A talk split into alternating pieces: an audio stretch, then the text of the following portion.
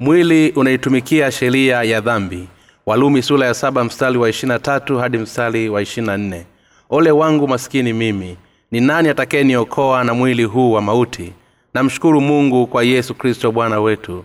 Basi kama ni hivyo mimi mwenyewe wakili zangu naitumikia sheria ya mungu bali mwili wangu sheria ya dhambi. Ni kwa sheria ndiyo maana mwili unaitumikia dhambi. Maisha yako ya kiimani yakoje roho ii radhi lakini mwili ni dhaifu. Matayo sura ya ishirini na sita mstari wa arobaini na moja. Je wewe hauko hivi? Bibilia inatueleza sisi pia kuwa kwa akili zangu naitumikia sheria ya mungu bali kwa mwili wangu sheria ya dhambi.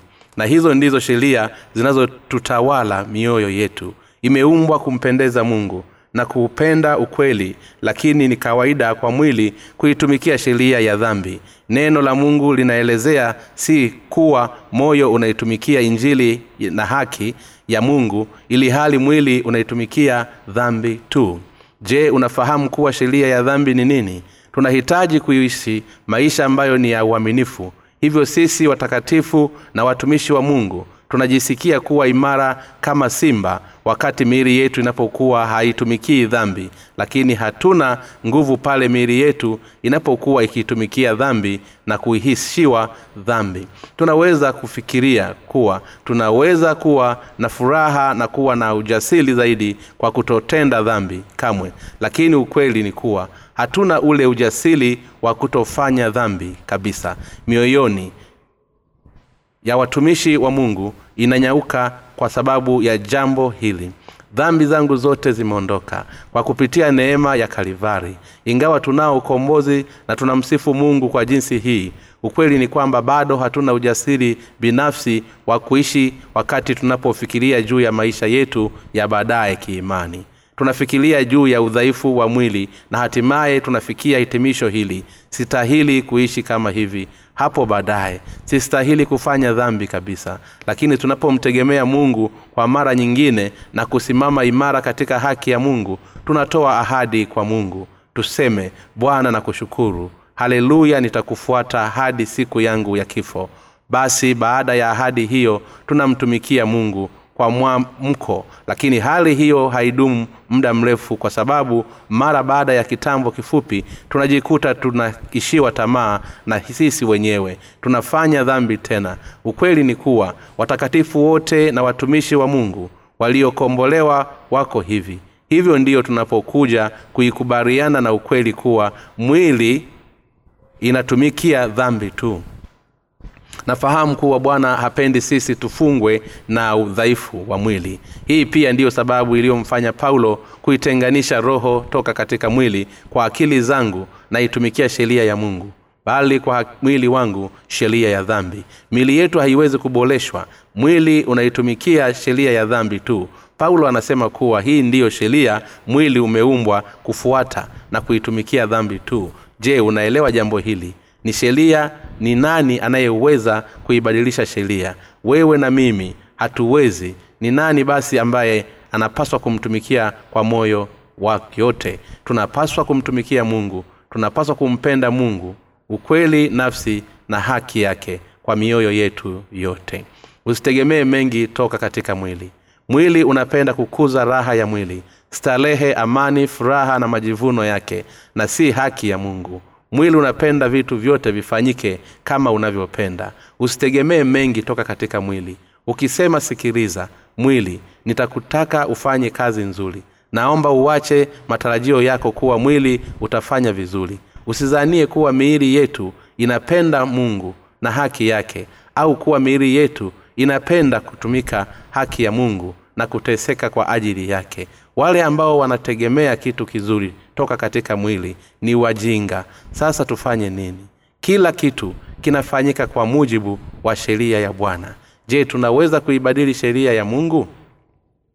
Hata kama tunaifahamu kwa kweli hatuwezi kuibadili kwa kuwa ni sheria ya bwana.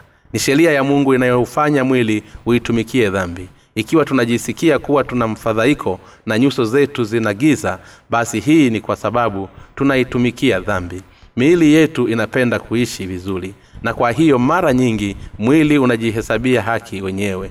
Hebu tujihesabie haki sisi wenyewe bali tuuache mwili kama ulivyo nataka wewe uishi kama mimi katika bwana katika moyo wako. Mwili hauwezi kukwepa dhambi hata utakapokufa kwa sababu mwili unaitumikia dhambi tu sisi wenyewe hatuwezi kuikwepa dhambi kwa kuitengenemea nguvu yetu wenyewe. Unaweza kufikiri mwili unaweza kuwa mzuri zaidi lakini hali haiko hivyo. Au inapotokea kuwa umetenda dhambi bila kutambua unaweza kufikiri kuwa ni kwa sababu ya mazingira mabaya. Hapana kwa kweli si kwa sababu ya mazingira mabaya bali mwili umeelemewa katika kuitumikia dhambi tangu mwanzo. Mwili haufanyi jambo lolote jema mwili unaten, unatenda dhambi hadi unapokufa. Je mwili utakuwa mzuri zaidi? Kwa kweli usitegemee kitu kama hicho kwa sababu utakatishwa tamaa sana. Haijalishi jinsi unavyoweka umakini katika fikira zako na kujisemea moyoni sintafanya kitu kama hicho. Mwili hauwezi kukusaidia bali utatenda maovu tu hata kinyume ya ile unavyopenda. Je ni nani miongoni mwetu ambaye hajawahi kuwazima katika mawazo yake kutotenda dhambi. Kila mtu ameshawahi kufanya hivyo lakini ni sheria ya mungu kwa mwili utumikie dhambi tu. Maksisi wakatoliki na watawa wa kila namna kutoka dini mbalimbali mbali, wanajitahidi kuishi maisha ya utakatifu kwa kupitia miili yao. Lakini haiwezekani kwa mwili kuishi pasipo mawaa. Mara nyingi wataua hao wanaishi maisha ya kama wanafiki. Haiwezekani kwetu kutenda mema kwa miili yetu. Mwili unaitumikia sheria ya dhambi. Hii ndiyo sheria ambayo mungu aliianzisha kama ambavyo buu anavyoshinda kupaa angani. Wakati kengenge anafurahia kupaa angani basi hivyo ndivyo ilivyo sheria. Kama ambavyo buu anapenda kula matope machafu vivyo hivyo mwili wa mwanadamu unapenda kutembe, kutenda dhambi. Je unaweza kusema kwa uaminifu kabisa kitu ambacho unaweza kukitegemea toka katika mwili wako? Kwa kweli hapana. Hii ndiyo sababu mtume paulo alisema kwa akili zangu naitumikia sheria ya mungu bali kwa mwili wangu sheria ya dhambi. Walumi sura ya saba mstari wa ishirina tano miili yetu inatenda dhambi. Hadi utakapokufa haiwezi kufanya lolote zaidi ya kuenenda kufanya dhambi. Je mwili hautatenda dhambi? Kamwe.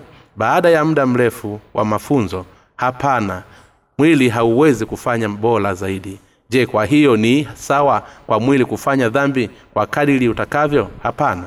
Hapa siuzungumzii kuhusu hilo. Ninachomaanisha hapa ni kuwa mwili hauwezi kufanya lolote zaidi ya kutenda dhambi dhambi zetu hazitegemei juu ya matakwa yetu au uwezo wetu. Sisi hatuwezi kufanya lolote la kujisaidia zaidi ya kuendelea kufanya dhambi. Hata kama hatutaki kufanya dhambi na tunajikuta tunatenda dhambi hata pale tunapojaribu kwa nguvu kujizuia kufanya dhambi. Lakini katika viungo vyangu naona sheria iliyo mbali inapigana vita na ile sheria ya akili zangu na kunifanya mateka ya ile sheria ya dhambi iliyo katika viungo vyangu.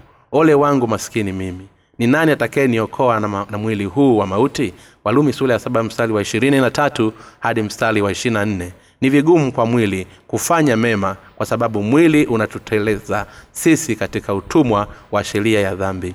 Watu wanachukia kusemwa ukweli huu na wanaona aibu kuuzungumzia. Wanasema unawezaje kulizungumzia jambo hili kwa wazi lakini mtume paulo aliyasema haya wazazi mwili unaitumikia sheria ya dhambi. Tunatumikia dhambi bila hata kujali lidhaa zetu hadi tunapokufa. Sisi hatujazaliwa ili kufanya dhambi tu lakini ni ukweli usiopingika kuwa mwili ni chombo cha dhambi.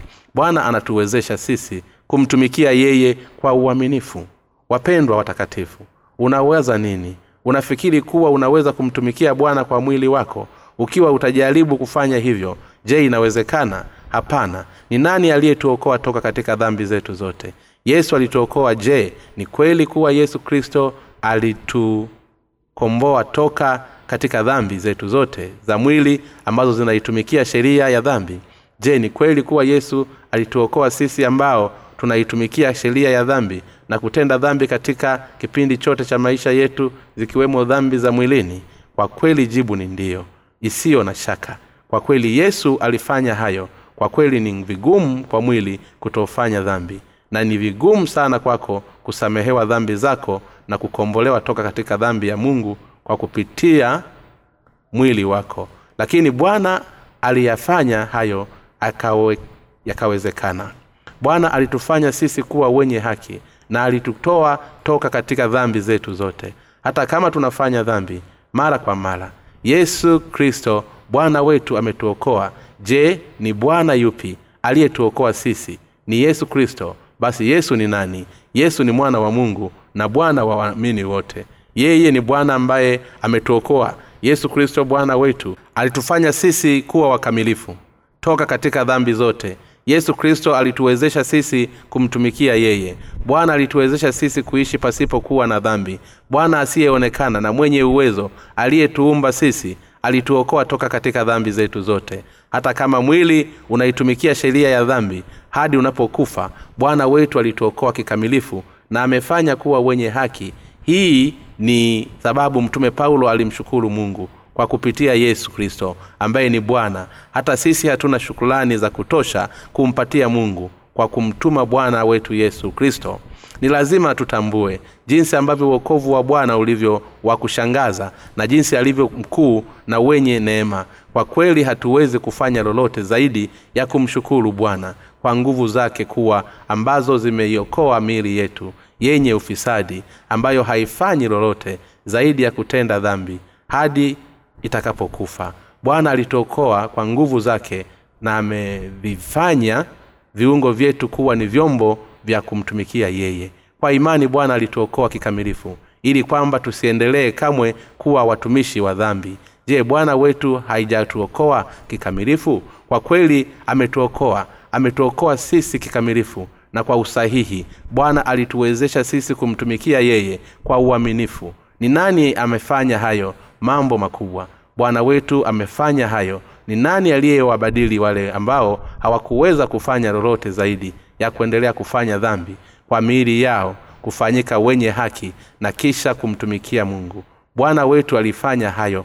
Bwana alituokoa sisi ambao tunafanya dhambi katika kipindi chote cha maisha yetu toka katika dhambi zetu zote pia alitubadilisha ili kwamba tuweze kumtumikia na kuitumikia haki yake. Bwana ametuokoa sisi toka katika dhambi zetu zote. Ni lazima tulifikirie jambo hili. Kwa sababu sisi ni wanadamu kwa sababu mimi ni mwanadamu ninafikiria jinsi wokovu wa bwana ulivyo wa kushangaza. Kama ningalitambua kuwa mwili unaotumikia dhambi tu basi kwa kweli ningekatishwa tamaa wakati wote pamoja na kuwa nilikuwa nimeshapokea msamaha wa dhambi bila shaka ningekuwa nimeyanyatikia tamaa maisha ya kiimani kwa sababu ya dhambi zangu. Kabla sijaokolewa niliweza kuvumilia hata kama nilitenda dhambi lakini kama ninaendelea kufanya dhambi hadi sasa basi kunakuwa hakuna tofauti kati ya kuokolewa au kutokuokolewa. Je matumizi ya kuzaliwa tena upya ni yapi unaweza kufikiria kuwa unapaswa kuwa mzuri zaidi ya ulivyokuwa hapo awali? Unaweza kujisikia kuwa kwa kuwa sasa umeokolewa bila shaka mwili wako unaweza kuwa mzuri zaidi kuliko zamani ulipokuwa bado haujaokolewa. Wale ambao hawajazaliwa tena upya bado hawaelewi kile kinachosema. Tunaweza kumshukuru yesu pale tu tunapofahamu na kuamini kuwa dhambi zetu za mwili zimeshasamehewa. Ninamshukuru bwana ambaye alizichukua dhambi zangu zangu zote ambazo ninazozifanya hadi nitakapokufa. Katika toleo la awali la kitabu cha nyimbo cha kikolea kulikuwa na wimbo uliokuwa ukisema haleluya msifuni mungu dhambi zangu zote zilipopita zimesamehewa na ninatembea na bwana yesu. Basi sasa kila ninakokwenda ni ufalume wa mbinguni. Je hii inamaanisha nini? Ikiwa bwana alizichukua dhambi zetu zilizopita tu je ni nani kinachotufata? Maana yake ni kuwa tusitende dhambi tena kwa mwili na kwamba tunapaswa kuomba toba kwa kila inapotokea kuwa tumefanya dhambi na kwamba tuishi visivyo lazima ufahamu kama huu ni mbinu mbaya ya shetani. Hakuna kitu ambacho ni kitamu kama mbinu hii ya shetani. Anaturubuni akisema dhambi zako zote zilizopita zimesamehewa. Kwa hiyo ikiwa utatembea pamoja na yesu na ikiwa hautatenda dhambi tena basi unaweza kuingia katika ufalume wa mungu lakini kila anapotokea umetenda dhambi hapo baadaye basi unapaswa kutoa sala za toba ili uweze kusamehewa na uweze kuingia katika ufalme wa mbinguni. Ume, umenielewa? Basi watu wengi wanaamini hivi. Wanapoisoma bibilia wanaamini nyimbo hali wakilia haleluya msifuni mungu. Dhambi zangu zote zilizopita zimesamehewa na ninatembea na bwana yesu. Basi sasa kila ninachokwenda ni ufalume wa mbinguni lakini bado hawawezi kuacha kutenda dhambi. Hiyo ni sheria ya mungu juu ya mwili. Mwili hauwezi kufanya lolote zaidi ya kuendelea kufanya dhambi. Tena na tena na kwa hiyo wanafikiria kuwa wanapaswa kuomba toba. Wanazitazamia sala za toba kwa juhudi ili waweze kupokea msamaha wa dhambi zao za kila siku. Wanaimba nyimbo nzi baadhi ya maombi hayo haleluya msifuni mungu dhambi zangu zote zilizopita zimesamehewa na ninatembea na bwana yesu. Basi sasa kila ninakokwenda ni ufalume wa mbinguni. Lakini hali hii inadumu kwa siku mbili tatu. Mara nyingine wanatembea tena dhambi ndani ya masaa kadhaa tu na siyo siku kadhaa. Wanaweza kuomba na kufunga kwa ajili ya, masa, ya msamaha lakini hawezi kukwepa toka katika sheria hii ya mungu. Isiyobadilika hali wakiwa wanaishi katika mwili. Je maneno ya wimbo huu ni ya kweli? Je ni dhambi zako za kale tu ndizo zilizosamehewa? Bwana wetu amezichukua mbali dhambi zetu zote na wala si dhambi zetu za kale tu. Sasa tunaweza kumsifu mungu tukisema haleluya msifuni mungu. Dhambi zangu zote zimesamehewa na ninatembea na bwana yesu basi sasa kila ninakokwenda ni ufalume wa mbinguni. Wale waliookolewa wanaweza kuchanginyikiwa baada ya kutenda dhambi tena hasa pale wanapokuwa hawafahamu kuwa ni sheria ya mungu kwamba miili yao itatenda dhambi hadi watakapokufa. Kila wanapoyaona maovu ya miili yao sawasawa na wale ambao hawajazaliwa upya baadhi wanapoteza amani ya fikira zao kirahisi wanakuwa na amani wakati wasipotenda dhambi tu. Hii ni hali ambayo inaweza kupatikana katika maisha ya kila mkristo ambaye bado hajapokea ondoleo la dhambi. Wanaweza kuimba kwa midomo yao dhambi zangu zote zimetolewa dhambi zangu zote zimeotoleka dhambi zote zimeondolewa. Lakini ikiwa watatenda dhambi tena basi wanafikiria kuwa wanapaswa kuomba toba kwa mara nyingine basi kadiri wanavyozidi kutenda dhambi ndivyo wanavyozidi kuomba kwa polepole. Dhambi zangu zimetoweka dhambi zako zimetoweka na hatimaye wanafikia hatua ya kukatishwa tamaa kabisa kadiri muda unavyozidi kwenda bwana wetu ametuokoa kiuhalisia toka katika dhambi zetu. Bwana wetu ametuokoa toka katika dhambi zetu zote ili kwamba tuweze kumsifu na kumshukuru mungu wakati wote na katika mazingira yote tunaweza kuifahamu amani pamoja na bwana na kisha kumwomba mungu atusaidie wakati wote kwa kupitia yesu kristo. Ikiwa tunafahamu kuwa mwili unaitumikia sheria ya dhambi tu tunaweza kuikwepa dhambi kwa imani. Kwa nini maisha yako ya kiimani ni magumu sana unasumbuliwa na maisha magumu ya kiimani kwa sababu hauifahamu kweli kuwa mwili unaitumikia sheria ya dhambi tu. Ni lazima tuyaongoze maisha yetu ya kiroho kwa kuufahamu ukweli huu. Tunafikia kuufahamu ukweli huu wa mungu na kubadilika pale tunapolisikiliza neno la mungu na kuwa na ushirika si kwa, ni, kwa sisi. Ninyi mkikaa katika neno langu mmekuwa wanafunzi wangu. Kweli kweli tena mtaifahamu kweli nayo hiyo kweli itawaweka hulu yohana sura ya nane mstari wa thelathini na moja hadi mstari wa thelathini na mbili. Ninamshukuru mungu kwa kupitia yesu kristo bwana wetu. Bwana ametuokoa kiuhasisi na kiukamilifu toka katika dhambi zetu zote ili kwamba tuweze kumshukuru mungu wakati wote. Je unaamini katika hili? Bwana ametuokoa toka katika dhambi zetu zote. Kamwe usielewe na kufungwa na mawazo yako binafsi kwa sababu mawazo hayo hayakupelekei popote. Tunaweza kumfuata bwana kumshukuru na kisha kuishi maisha ya kiimani. Pale tunapokuwa hatupo chini ya kongwa la dhambi. Ikiwa imani yetu itahusishwa na matendo yetu na ikiwa tutambulia kuwa tutatenda dhambi tena basi hatuwezi kufurahia na kumfuata bwana ikiwa uokovu wa bwana ungekuwa una dosari hata ile ndogo basi tusingeweza kabisa kumfuata bwana kwa uhakika zaidi. Tunamshukuru bwana kwa kuwa alizichukua dhambi zetu zote. Tunamsifu na kumfuata kwa nguvu ikiwa siwezi kulishughulikia tatizo langu la dhambi zangu binafsi. Ninawezaje basi kuwaokoa wengine toka katika dhambi? Ninawezaje kuihubiri injili kwa wengine? Itawezekanaje kwa mtu anayezama majini kuwaokoa watu wengine wanaozama ikiwa tunakili kuwa miili yetu haiwezi kufanya lolote zaidi ya kutenda dhambi basi kwa njia hiyo tunaweza kuikwepa dhambi. Lakini ikiwa hatukili ukweli huo basi kwa hakika tunashawishiwa na mafundisho ya uongo ya dini inayoitwa ukristo. Kuna hadisi ya kuchekesha na pengine unaweza kuwa unaifahamu.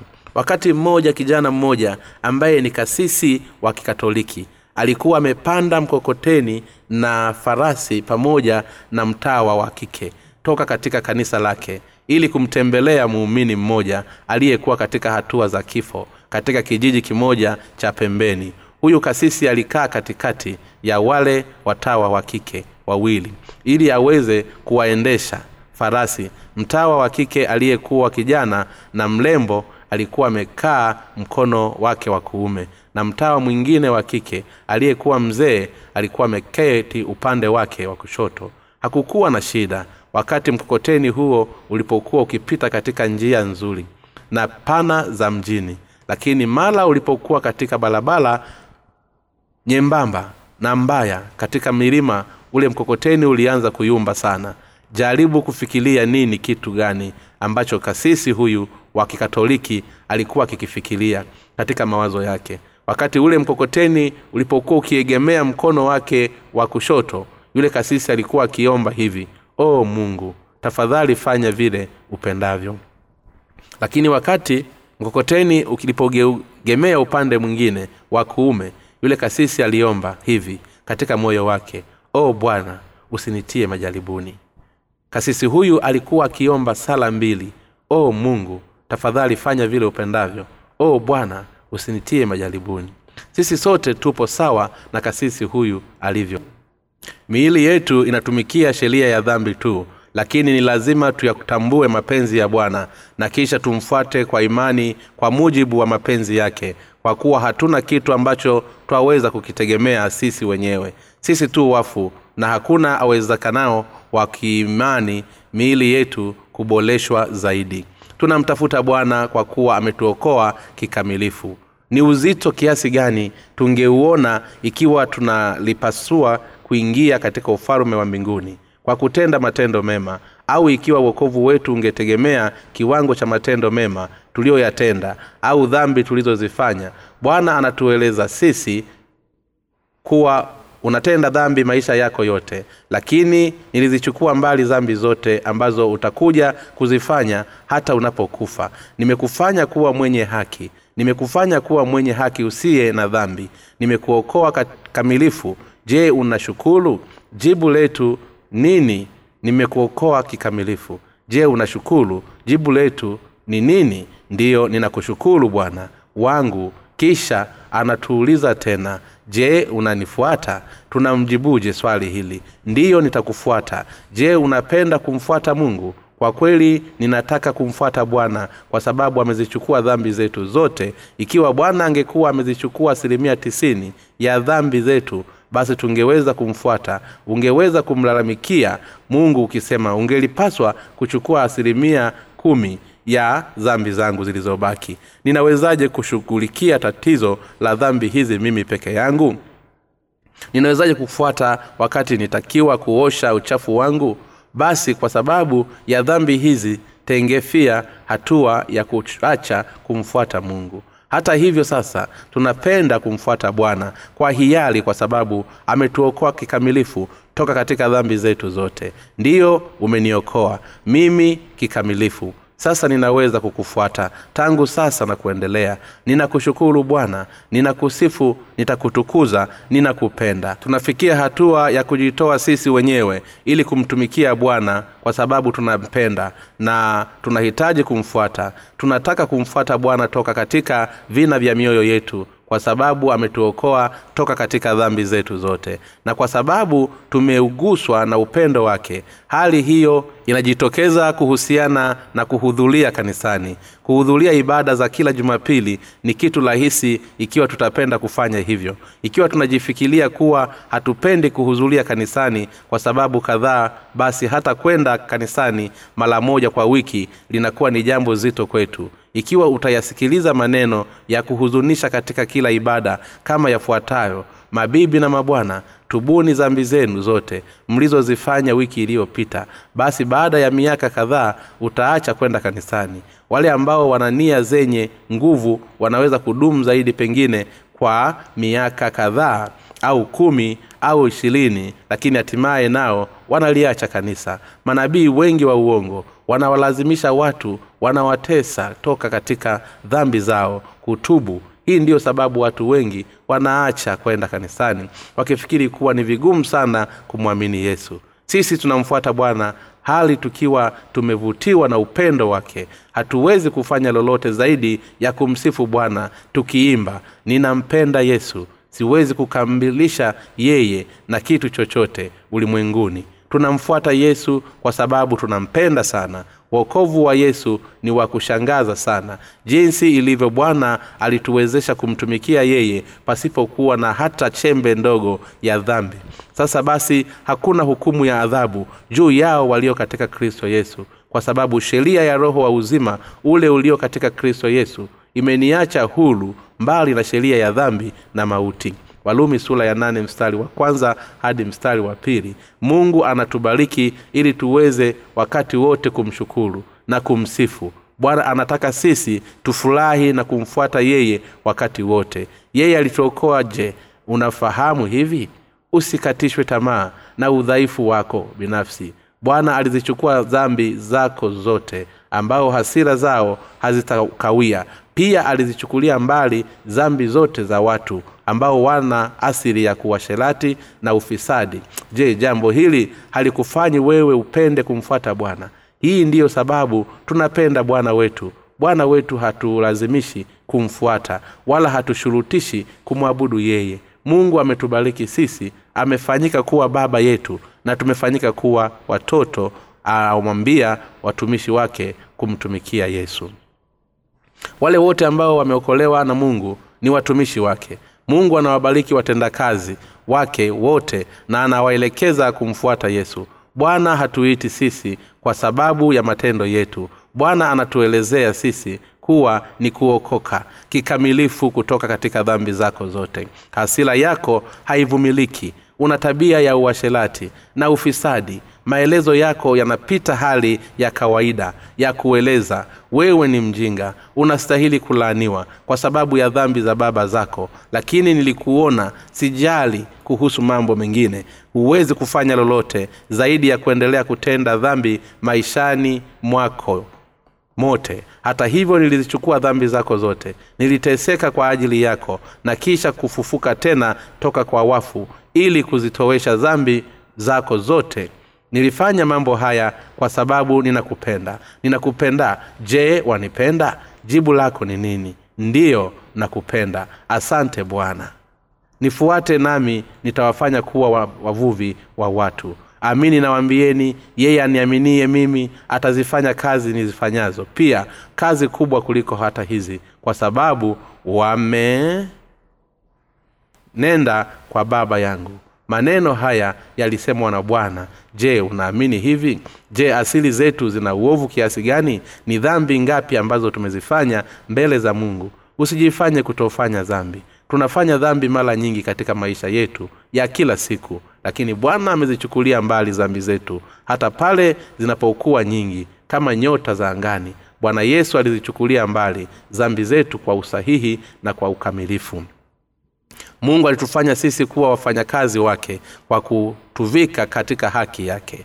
Kwa nyakati fulani tunaweza kufikiria kuwa hatuwezi kumfuata mungu hasa pale tunapojichunguza sisi wenyewe. Wakati mwingine mioyo yetu inaonekana kuwa ni ming'aavu kama vile siku ya jua lakini wakati mwingine mioyo yetu inakuwa na uzito na giza na katika nyakati mbalimbali mbali, tunajikuta sisi wenyewe tukiwa katika giza hali tukiwa tunamfuata bwana. Baada ya kuwa tumezaliwa upya tunabadilika na kana kwamba tunaifuata ile misimu minne mungu alimpatia nuhu aina nne za misimu. Wakati nuhu alipotaka katika ile safina mungu akasema mda nchi idumuyo majira ya kupanda na mavuno wakati wa baridi na wakati wa hili na wakati wa kaskazi na wakati wa kusi mchana na usiku havitakoma mwanzo sura ya nane mstari wa ishirina mbili. Milima na mabonde ya miini yetu hayataisha. Baada ya siku tunamsifu yesu kwa furaha lakini tunabadilika na kukasirika mara tunapokutana na magumu ndipo anenapo. Zambi zao na uwasi wao sitazikumbuka tena kabisa. Basi ondoleo la hayo likiwapo hapana toleo tena kwa ajili ya dhambi. Hivi ndivyo bwana alivyosema. Waibrania sura ya kumi mstari wa kumi na saba hadi mstari wa kumi na nane. Mwili hauwezi kufanya lolote zaidi ya kuendelea kufanya dhambi hadi unapokufa. Hivyo ni sheria ya mwili. Mwili unaitumikia sheria ya dhambi hii inamaanisha kuwa mwili unachocheza kufanya ni kutenda dhambi tu lakini mungu aliwafanya wale ambao wanaweza kutenda dhambi tu kwa watumishi wake. Je mungu anatufanyaje sisi kuwa watumishi wake? Kwa hakika hawezi kuwafanya wale walio na dhambi kuwa watumishi wake mungu amekufanya wewe kuwa mtumishi wake kwa kuzichukua mbali zambi zote ambazo mwili wako unazitenda hadi siku ya mwisho wa kisha alilipa kikamilifu mshahara wa dhambi zako ili kukufanya wewe kuwa mkamilifu. Aliwatakasa na kuwaita ili wafanyike kuwa watumishi wake. Watakatifu mungu alitufanya sisi kuwa watumishi wake ingawa sisi tu wadhaifu lakini sasa tuna nguvu unaweza kuuliza kwa nini mna nguvu gani? Sisi tuna nguvu ya haki yake. Tuna nguvu kikamilifu kwa kujivika katika haki ya mungu. Kwa maneno mengine sisi tumefanyika kuwa wakamilifu ingawa tu wadhaifu katika mwili. Sisi tuna nguvu katika roho. Ni nani anayeweza kumtumikia bwana? Kama wenye huzuni bali siku zote tu wenye furaha kama maskini bali tukijitajirisha wengi kama wasio na kitu bali tu wenye vitu vyote. Wakorintho wa pili sura ya sita mstari wa kumi. Sisi tuna dhambi japokuwa tunaonekana kuwa ni wenye dhambi. Sisi hatuna dhambi ingawa tunatenda dhambi. Kwa hiyo tunaweza kuwasaidia watu wengi kuokolewa kwa injili ya maji na roho. Hili ni fumbo la kristo na sili ya ufalume wa mbinguni. Ninamsifu bwana ambaye ametuokoa sisi kikamilifu. Ni nani anayeweza kumtumikia bwana wale wanaopenda kumtumikia bwana kwa kujaribu kutofanya dhambi au wale wanaoamini kuwa bwana alizichukulia mbali dhambi zao ambazo wanazifanya katika kipindi chote cha maisha yao ni hawa wa pili. Ndio wanaoweza kumtumikia bwana na kuwafurahisha. Ni wale tu wanaoamini kuwa bwana alizioshea mbali dhambi zao kikamilifu. Ndiyo wanaoweza kumtumikia. Wanajitoa kwa hiari yao kwa bwana na kisha wanawekeza vyote walivyo navyo katika kazi ya bwana. Wanajisikia fahari kuwa wanafanya kazi ya bwana kwamba wanaweza kufanya angalau kitu kidogo kwa ajili ya bwana. Baadhi ya watu wanaiogopa haki yao wenyewe kuwa anaweza kuvunjika kwa hiyo hawakasiriki hata katika mazingira ambayo yangeliwafanya kukasirika. Haki yao binafsi inapaswa kuvunjwa. Ni lazima tutapilie mbali haki zetu katika shimo la takataka kama tunavyotupilia uchafu kwenda mbali. Haki yetu binafsi ni lazima ivunjwe ni lazima tuiwekee mihuli na kuikataa na kisha kuitupa katika shimo la takataka. Tunaweza kumshukuru bwana na kisha kuinua haki yake pale tunapokuwa tumeiweka kando haki yetu binafsi. Watu wa jinsi hii wanaweza kumsifu na kumshukuru mungu bali bali wakiimba ingieni malangoni mwake kwa kupitia na kwa kushukuru nyuani mwake kwa kusifu mshukuruni lihimidini jina lake zaburi mia mstari wa nne. Wale walio na haki yao binafsi ingawa wanaweza kuokolewa watu hao hawawezi kumtumikia na kumpenda bwana hadi mwisho wale wanaotambua kuwa mwili unaitumikia dhambi tu katika kipindi chote cha dhambi zao zote zikiwemo dhambi zitakazokuja wanapenda kumtumikia na kumpenda bwana kwa uvumilivu. Katika mioyo yao kunapatikana ile nia ya kumpenda bwana. Je una moyo unaompenda na kutaka kumtumikia bwana? Je una moyo ambao unamshukuru bwana? Bwana anatuwezesha kuishi maisha ya furaha pasipo dhambi. Sisi watumishi wa mungu tunaishi katika mfanikio na furaha zaidi kuliko wale wanaopata mamilioni ya dola kwa mwaka. Tunakula matikiti wakati wa kiangazi na tunakula mapeazi na dhabibu wakati wa majira yake. Tunaweza kula kitu chochote kinachopenda. Sisi si maskini. Je umewahi kuishi kimaskini baada ya kuwa umekombolewa? Sisi tumekuwa tukiishi katika mafanikio. Tunaweza kuishi kwa mafanikio ikiwa tutatembea pamoja na bwana yesu atembeaye na bwana hata kuwa na uhitaji. Je unaamini hili? Ingawa sisi si matajiri kwa kuangalia vigezo vya kiulimwengu ukweli ni kuwa bado tunaishi pasipokuwa na mapungufu. Je unaamini hivi? Je una mahitaji na matamanio ambayo bado hayajafikiwa hata baada ya kukutana na bwana? Kwa kweli hatuna kitu tunachopungukiwa kwa kweli kwa sasa tunaishi maisha ya kitajiri kuliko ilivyokuwa hapo awali. Nimeishi na kulala vizuri sasa hivi kuliko ilivyokuwa hapo zamani. Bwana wetu ametuokoa sisi kikamilifu. Hatuna maneno ya kutosha kuelezea baraka hii. Bwana wetu ametuokoa kikamilifu na amekuwezesha wewe na mimi kumshukuru mungu kwa kupitia yesu. Hii ni neema kubwa.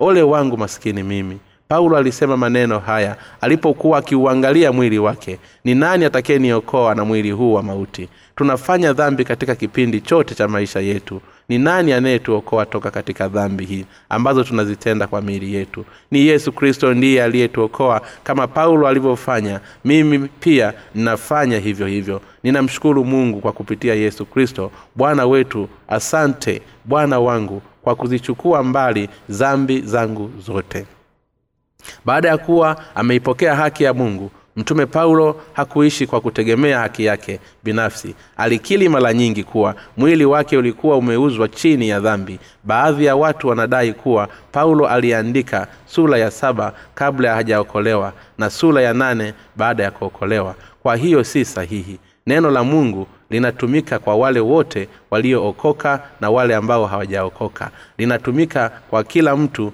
Mwanathiolojia wengi hali wakiwa hawalifahamu neno la mungu. Wanajijali wa kutenganisha kati ya sura ya saba na sura ya nane wakitumia sura ya saba kwa wale ambao hawajaokoka na sura ya nane kwa wale waliookoka. Wanalitenganisha neno la mungu kwa ibara ingawa hawajui namna ya kuzitenganisha ibara hizo. Kuna watu wengi ambao wapo safi na wengine wenye uongo katika kanda hii. Bwana amezichukulia mbali zambi zetu zote kikamilifu ninataka wewe uishi kwa imani kwa kumshukuru mungu. Ninapenda uzitoe chunusi katika sura yako. Bwana amezichukulia mbali dhambi zako zote. Nyeusi toka katika moyo wako. Ninamshukuru bwana ambaye ametuokoa toka katika dhambi zote za mwili. Mungu wa mbinguni akubariki. Omba kitabu cha bule katika tovuti ya www bjnewlife org